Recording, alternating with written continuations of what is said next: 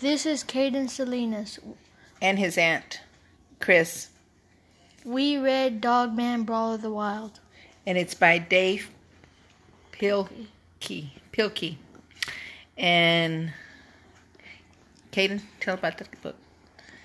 Um, It's mostly like an animated book that so that Caden likes to read all the time. I so in the beginning, it talks about um how um these um bad guys they they get a robot and then like put a costume on it and disguised as Dog Man. they're trying to frame Dogman, right?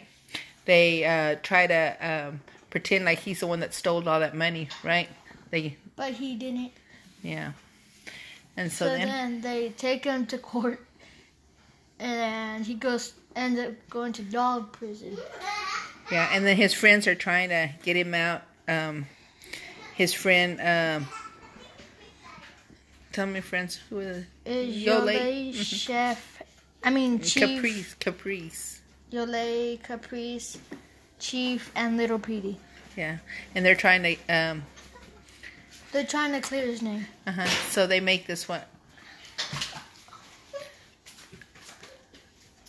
They make this movie, and um, the pe- the little um, fleas that who are the, the They're ba- they're the enemy, right? Yeah, the little enemy. fleas are But because they they're were called- shrunk from the enemy from the book before, right? yeah, and they're called the fleas. because they're small. Uh-huh.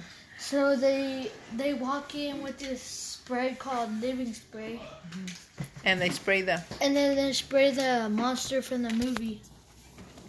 and so it comes to life. Yeah, and it starts breaking stuff, and then so Dogman and Little P um, like get in these like little costumes and start fighting him, and then they kill him, They kill what the robot. the monster, Yeah, and then Smell.